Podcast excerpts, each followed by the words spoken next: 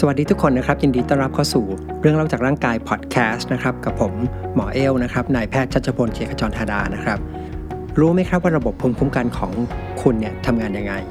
วันนี้เนี่ยผมจะชวนคุยเรื่องนี้กันนะครับ เราก็จะมาคุยกันเรื่องของระบบภูมิคุ้มกัน แต่ก่อนอื่นนะครับ ผมอยากจะขอเล่าสั้นๆนะครับก่อนว่าระบบภูมิคุ้มกันเนี่ยมันมีความสำคัญมากแค่ไหนนะครับ ราะว่าปกติเมื่อพูดถึงระบบภูมิคุ้มกันนะครับ ผมเชื่อว่าเกือบทุกคนเดี๋ยวจะรู้ว่าระบบนี้เนี่ยเกี่ยวข้องกับการป้องกันนะครับไม่ให้เราป่วยเป็นโรคติดเชื้อ ก็คือระบบที่คอยต่อสู้กับเชื้อโรคนะครับไม่ว่าจะเป็นเชื้อแบคทีเรียนะครับไวรัส เชื้อรา หรือว่าเชื้อที่ก่อโรคอื่นๆนะครับแต่ว่าจริง ๆแล้วนะครับระบบภูมิคุ้มกันเนี่ยนะครับปัจจุบันเรารู้ว่ามันมีความสำคัญมากกว่านั้นนะครับ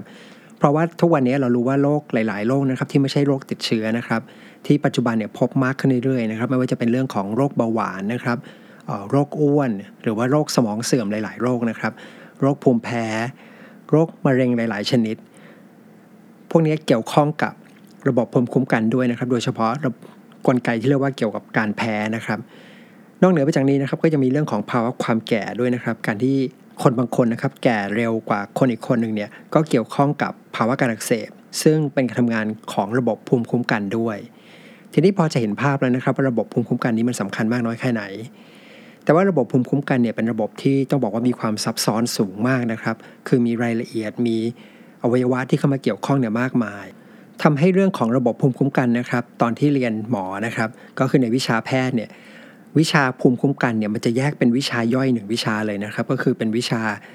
ภูมิคุ้มกันวิทยานะครับ หรือว่าภาษาอังกฤษก็คือ immunology นะครับซึ่งก็แน่นอนที่เราจะมาคุยกันในพอดแคสต์นี้นะครับ เราคงไม่คุยรายละเอียดทั้งหมดนะครับ เราแค่คงจะคุยพอให้เห็นว่า ระบบนี้มันทำงานยังไงนะครับสำหรับท่านใดที่ไม่เคยรู้มาก่อนนะครับ ก็ผมพยายามจะเลือกข้อมูลส่วนที่มาเล่าเสร็จแล้วเนี่ยทำให้เห็นภาพใหญ่ของระบบนี้มากขึ้น และเข้าใจการทำงานของระบบที่น่าอัศจรรย์นี้มากขึ้นนะครับ ผมขอเริ่มจากภาพใหญ่สุดก่อนนะครับ ก็คือว่าถ้าเรามองในโลกนี้นะครับ มันก็จะมีสิ่งมีชีวิตอยู่มากมายนะครับ แล้วสิ่งมีชีวิตต่างๆ ก็จะมีรูปร่างหน้าตานะครับ มีขนาดที่แตกต่างกันไป แล้ววิธีการหากินของสิ่งมีชีวิตเนี่ยมันก็มีความหลากหลายนะครับสิ่งมีชีวิตบางอย่างที่เป็นพวกพืชนะครับพวกต้นไม้ก็สามารถที่จะสร้างอาหารด้วยตัวเองนะครับคือสร้างสร้างอาหารเนี่ยจากอากาศแล้วก็แสงแดด ส่วนสิ่งมีชีวิตอื่นเนี่ยก็มีแนวโน้มจะกินสิ่งมีชีวิตอื่นเนี่ยเป็นอาหารนะครับสัตว์กินพืชก็กินพืชเป็นอาหาร สัตว์ใหญ่ก็กินสัตว์เล็กนะครับเป็นอาหาร แต่มันมีวิธีการหากินอีกแบบหนึ่งนะครับ ซึ่งเป็นวิธีของสิ่งมีชีวิตที่มีขนาดเล็กมากๆนะครับ ก็คือเล็กจนตามองไม่เห็นนะครับ ก็คือการเข้าไปอาศัยอยู่ในร่างกายของสิ่งมีชีวิตอื่น แล้วก็กินสิ่งมีชีวิตนั้นเป็นอาหาร ทีนี้ในมุมมองของสิ่งมีชีวิตที่ใหญ่กว่านะครับ หรือเจ้าบ้านเนี่ยก็จะมองว่าสิ่งมีชีวิตเล็ก ๆ เหล่านี้ก็คือมองว่าเป็นเชื้อโรคนะครับ ร่างกายของมนุษย์เองก็เหมือนกันนะครับ เพราะว่ามนุษย์เนี่ยเป็นสิ่งมีชีวิตที่มีร่างกายค่อนข้างใหญ่ เกือบทุกวินาทีเนี่ยเราจะโดนโจมตีตลอดเวลานะครับ จากสิ่งมีชีวิตเล็ก ๆ ที่เรามองด้วยตาเนี่ยไม่เห็น แล้วแล้วเราก็โดนโจมตีหรือว่าโดนพยายามลุกรานโดยที่เราไม่รู้ตัว ไม่ว่าจะเป็นการโจมตีจากไวรัสนะครับแบคทีเรียเชื้อรา หรือว่าเชื้อโรคอื่นๆ ซึ่งแม้แต่ตอนที่เรากำลังพูดหรือกำลังฟังกันอยู่นี้นะครับ เราก็กำลังโดนโจมตีอยู่ตลอดเวลาแต่ที่เราไม่เป็นอะไรเพราะว่าร่างกายของเราเนี่ยมีกลไกถูกไหมครับ มีกลไกที่คอยต่อสู้แล้วก็รับมือกับการพยายามที่จะบุกรุกเข้ามาหากินของสิ่งมีชีวิตเล็ก ๆ เหล่านั้น ซึ่งก็คือระบบภูมิคุ้มกันของเรา ทีนี้ระบบภูมิคุ้มกันอย่างที่ว่าไปคือมันมีความซับซ้อนสูงมาก แต่มันก็มีวิธีการนะครับที่จะมองระบบที่ซับซ้อนนี้นะครับให้เข้าใจได้ง่ายขึ้นนะครับ ก็คือมองว่าระบบภูมิคุ้มกันเนี่ยมันเหมือนเป็นการป้องกันร่างกายเนี่ยที่มีอยู่ 3 ด่านด้วยกันนะครับ3ด่านใหญ่ๆภาษาอังกฤษอาจจะใช้คำว่าเป็น line of defense นะครับทีนี้ 3 ด่านเนี่ยมีอะไรบ้าง ด่านแรกนะครับมันจะทำหน้าที่เหมือนเป็นกำแพงนะครับกำแพงที่คอยกั้นไม่ให้สิ่งมีชีวิตภายนอกเนี่ยสามารถรุกรานเข้ามาในร่างกายของเราได้นะครับเเรียกว่าเป็น barrier นะครับซึ่ง barrier เนี่ยมันมีทั้งที่เป็นกายภาพนะครับ เช่นผิวหนังเป็นเรื่องของสารเคมีนะครับ แล้วก็เป็นเรื่องของอาจจะเรียกว่าเป็นเหมือนกับทหารรับจ้างก็ได้ ซึ่งเดี๋ยวจะอธิบายให้ฟังนะครับว่าคือมันคืออะไรนะครับด่านที่ 2 กับด่านที่3เนี่ยมันจะเป็นนกลไกที่ใช้ระบบที่เรียกว่าระบบภูมิคุ้มกันนะครับ ด่านที่2เนี่ยมีชื่อเป็นทางการว่า innate immunity นะครับ innate ที่แปลว่าแต่กำเนิดนะครับ ส่วนด่านที่3เนี่ยมันมีชื่อสองชื่อนะครับที่นิยมเรียกกัน อันแรกก็คือชื่อเรียกว่า acquired immunity นะครับก็คือภูมิคุ้มกันที่ต้องได้รับมา ส่วนจะต้องรับมายังไง เดี๋ยวจะอธิบายให้ฟังนะครับ อีกชื่อหนึ่งของด่านที่3นะครับก็จะมีชื่อว่าเป็น adaptive immunity นะครับซึ่ง adapt ที่แปลว่าปรับตัวนะครับ เดี๋ยวจะอธิบายให้ฟังนะครับ สำหรับใน episode นี้นะครับเดี๋ยวเราจะโฟกัสกันแค่ด่านที่ 1 ก่อนนะครับ ซึ่งเนื้อหาจะค่อนข้างสั้นนิดหนึ่งแล้วด่านที่ 2 ด่านที่3เนี่ยเนื่องจากมันเป็นระบบเดียวกัน แล้วมันมีความเกี่ยวข้องกันนะครับ ผมจะรวมไว้ด้วยกัน ซึ่งเราจะคุยกันใน episode หน้านะครับ ซึ่งเป็นตอนที่ 2 นะครับ ซึ่งในตอนนี้เนี่ยมันจะมีมีรายละเอียดเยอะนิดนึงนะครับ เนื้อหาจะยาวกว่าตอนที่ 1 พอสมควรนะครับ โอเค พอเห็นภาพคร่าวๆแล้วนะครับ เรามาดูแต่ละด่านกันบ้างนะครับ เริ่มจากด่านป้องกันด่านที่1นะครับ ทีนี้ในการจะเข้าใจการทำงานของด่านที่1นนะครับ เราต้องเปลี่ยนมุมมองในการมองร่างกายของมนุษย์สักเล็กน้อยนะครับ คือให้ให้มองจิตหรือจินตนาการนะครับ ว่าร่างกายของเราเนี่ยมีลักษณะเหมือนท่อนะครับท่อเนี่ยเวลาพูดถึงท่อน้ำเนี่ยเราสังเกตดูมันจะมีผิวอยู่สองสองฝั่งนะครับ ก็คือผิวที่อยู่ภายนอกของท่อนะครับ กับผิวที่อยู่ด้านในของท่อ คือส่วนที่สัมผัสกับน้ำนะครับ ถ้าเป็นท่อน้ำ ร่างกายของมนุษย์เนี่ยจริง ๆ ก็มีลักษณะแบบนั้นนะครับ ก็คือเรามีผิวด้านนอก ซึ่งก็คือส่วนที่เราคุ้นเคยกันดีว่าคือผิวหนังของเรานะครับ ซึ่งก็จะมีมีผมมีขนมีผิวหนังอยู่ อันนี้เป็นผิวด้านนอก ทีนี้ผิวด้านในของเรานะครับ ผิวด้านในของเราก็คืออะไร คือถ้าเรามองร่างกายของมนุษย์เป็นท่อเนี่ยเราจะเห็นว่าเราจะมีส่วนที่เหมือนกับอยู่ด้านใน แต่จริง ๆ สัมผัสกับโลกภายนอกอยู่ ซึ่งก็คือพวก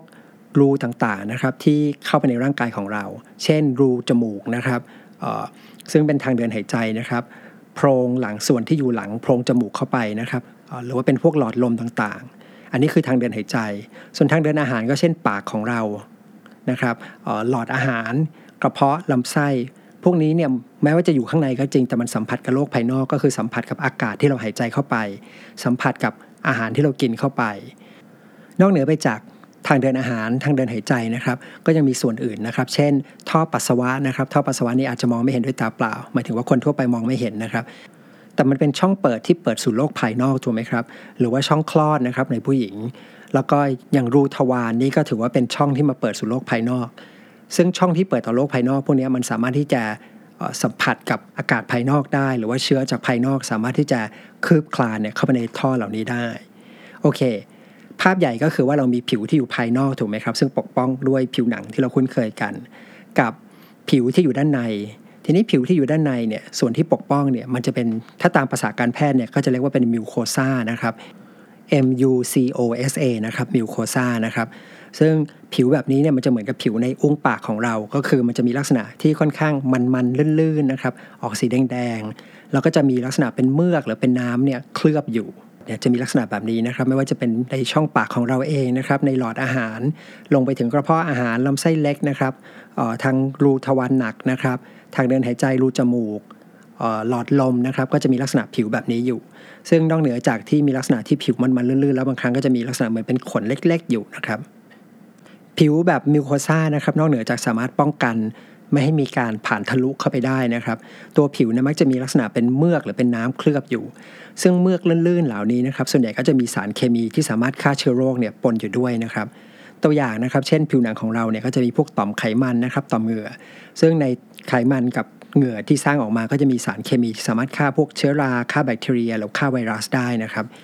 ผิวหนังของคนปกติเนี่ยก็มักจะมีภาวะเป็นกรดอ่อนๆนะครับซึ่งทำให้แบคทีเรียและไวรัสหลายชนิดเนี่ย เกาะติดไม่ค่อยดีนะครับ ก็คือไม่ค่อยชอบลักษณะสิ่งแวดล้อมแบบนี้ ในน้ำตาของคนเราเองเนี่ยก็มีสารเคมีที่สามารถฆ่าเชื้อได้นะครับ ที่เรียกว่าไลโซไซม์นะครับในส่วนในกระเพาะอาหารเราก็จะมีพวกกรดถูกไหมฮะกรดที่มีความเป็นกรดเข้มข้นสูงมาก สามารถฆ่าเชื้อได้หลายชนิด ทีนี้นะครับด่านที่ 1 ที่เราคุยกันถึงอยู่นี้นะครับถ้าเรามองในแง่ของวิธีการนะครับ วิธีการที่มันจะปกป้องไม่ให้เชื้อในรุกรานเข้ามาในร่างกายเราได้เนี่ยมันอาจจะมองว่ามันมี 3 วิธีการด้วยกัน อย่างแรกก็คือมันมีลักษณะของการทำงานแบบที่มันเป็นกำแพงนะครับคือเป็น physical เรียกเป็น physical barrier นะครับคือเป็นกำแพงที่ตั้งขวางเลย ซึ่งก็คือผิวหนังของเรานะครับหรือว่าผิว mucosa ที่บุด้านในพวกท่อต่างๆของเรานะครับ ซึ่งก็คือมันก็จะทำหน้าที่ป้องกันไม่ให้เชื้อต่างๆเนี่ยสามารถทะลุเข้าไปได้ หรือถ้ามองอีกในแง่วิธีแบบที่2นะครับวิธีการทำงานแบบที่ 2 ก็คือเรื่องของการใช้สารเคมีนะครับหรือจะเรียกว่าเป็นอาวุธเคมีก็ได้ต่อสู้กับเชื้อโรค ซึ่งก็คือที่เราคุยกันไปนะครับไม่ว่าจะเป็นเรื่องของกรดนะครับเรื่องของสารเคมีที่สามารถฆ่าเชื้อโรคได้ที่อยู่กับเมือกลื่นๆนะครับน้ำลายเราเหงื่อต่อมไขมันนะครับกรดในกระเพาะ อันนี้เป็นอาวุธเคมีที่ใช้ต่อสู้กับเชื้อโรคที่พยายามจะบุกเข้ามา ทีนี้มันมีวิธีการแบบที่ 3 อยู่นะครับในการต่อสู้กับเชื้อโรคที่จะพยายามบุกเข้ามา จะเรียกว่าเป็นการใช้ทหารรับจ้างก็ได้นะครับ ทหารรับจ้างเหล่านี้มันคืออะไร มันคือเชื้อจุลินทรีย์อื่น ๆ ที่ประจำอยู่ตามถิ่นต่างๆ ในร่างกายของมนุษย์นะครับ คือร่างกายของมนุษย์เนี่ยเราเต็มไปด้วยเชื้อจุลินทรีย์ต่างๆนะครับไม่ว่าจะเป็นเรื่องของแบคทีเรียไวรัสเชื้อราเนี่ยอยู่ในทุกแทรกทุกอนูเนี่ยของร่างกายมนุษย์นะครับ เรียกได้ว่าทุกซอกหลืบของมนุษย์เนี่ยจะมีเชื้อจุลินทรีย์เนี่ยอาศัยอยู่นะครับไม่ว่าจะเป็นบนผิวหนังของเรา ภายในรูจมูกในช่องปากนะครับในทางเดินอาหาร หรือในช่องคลอดนะครับก็จะมีเชื้อจุลินทรีย์เนี่ยที่อาศัยอยู่ เชื้อจุลินทรีย์เหล่านี้นะครับเราจะเรียกว่าเป็นเชื้อประจำถิ่นนะครับก็คือว่ามันเป็นจุลินทรีย์ที่มาอาศัยอยู่ในร่างกายของเราแบบปักหลักถาวรนะครับแล้วเชื้อที่ประจำถิ่นเหล่านี้นะครับมันก็จะปรับตัวจนกระทั่งเหมาะกับสิ่งแวดล้อมที่มันอาศัยอยู่ คืออย่างนี้ครับภายในร่างกายของเราเนี่ยต้องมองว่าแต่ละส่วนของร่างกายของเราเนี่ยมันมีสิ่งแวดล้อมที่ต่างกัน เช่น บนผิวหนังก็มีสิ่งแวดล้อมแบบหนึ่งนะครับ บนผิวหนังที่แขนก็มีสิ่งแวดล้อมแบบหนึ่ง บนผิวหนังที่ในลำตัวนะครับที่อยู่ใต้ร่มผ้าก็เป็นสิ่งแวดล้อมแบบหนึ่งผิวหนังที่อยู่บริเวณรอบรูทวารก็จะมีลักษณะอีกแบบหนึ่ง คือมีอุณหภูมิที่ต่างกันไป โดนแสงแดดต่างกันไป มีความชื้นต่างกันไป มีความเป็นกรดด่างที่ต่างกันไปทำให้เชื้อที่ อาศัยอยู่แต่ละที่เนี่ยจะต้องปรับตัวให้เหมาะกับถิ่นที่อยู่อาศัยของมัน เชื้อที่อาศัยอยู่แต่ละที่เนี่ยก็ต้องมีความเหมาะสมถูกไหมครับ อย่างเช่นเชื้อที่อยู่ในผิวหนังก็เหมาะที่อยู่ที่ผิวหนังเชื้อที่อยู่ในช่องปากเนี่ยก็เหมาะกับอาศัยอยู่ในช่องปาก เชื้อที่อยู่ในช่องจมูกก็เหมาะกับจะอาศัยอยู่ในช่องจมูก ทีนี้ไม่ใช่แค่ว่าอยู่แค่ในช่องปากนะครับมันยังแยกย่อยไปกว่านั้น เช่น เชื้อที่เกาะอยู่บนผิวฟันเนี่ยก็จะเป็นเชื้อชนิดหนึ่ง เชื้อที่อยู่ตามร่องเหงือกก็จะเป็นเชื้ออีกชนิดหนึ่ง ซึ่งมันก็จะมีความเหมาะสมกับสิ่งแวดล้อมที่มันอาศัยอยู่ในต่างกันไป เชื้อแต่ละถิ่นเนี่ยก็จะมีความเก่งในถิ่นของมันนะครับทีนี้ข้อดีก็คือว่าด้วยความที่มันยึดครองพื้นที่เอาไว้นะครับ แล้วก็ปรับตัวจนกระทั่งเหมาะกับถิ่นบริเวณนั้นเนี่ยมันทำให้มันเหมือนเป็นเจ้าถิ่นบริเวณนั้น สมมตินะครับมีเชื้อจุลินทรีย์ที่ก่อโรคเนี่ยมันเข้ามาในร่างกายของมนุษย์นะครับคือเข้ามาในช่องปากเข้ามาในส่วนต่างๆของร่างกาย ปกติเนี่ยการที่เชื้อก่อโรคมันจะก่อโรคได้เนี่ยขั้นแรกสุดคือมันจะต้องหาที่เหมือนกับตั้งมั่นให้ได้ก่อนนะครับ คือเกาะยึดกับร่างกายให้ได้ก่อนนะครับ ทีนี้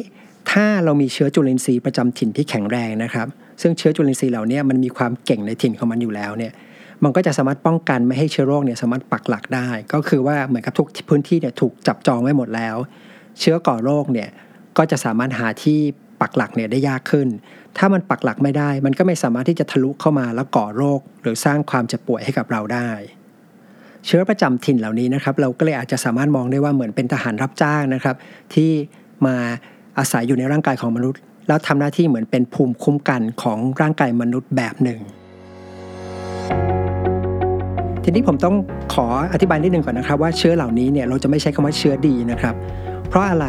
เพราะเชื้อเหล่านี้นะครับไม่ได้แปลว่ามันจะไม่สามารถก่อโรคหรือสร้างอันตรายให้กับเราได้นะครับ ยกตัวอย่างนะครับ สมมติเชื้อที่อยู่ในหลังโพรงจมูกนะครับ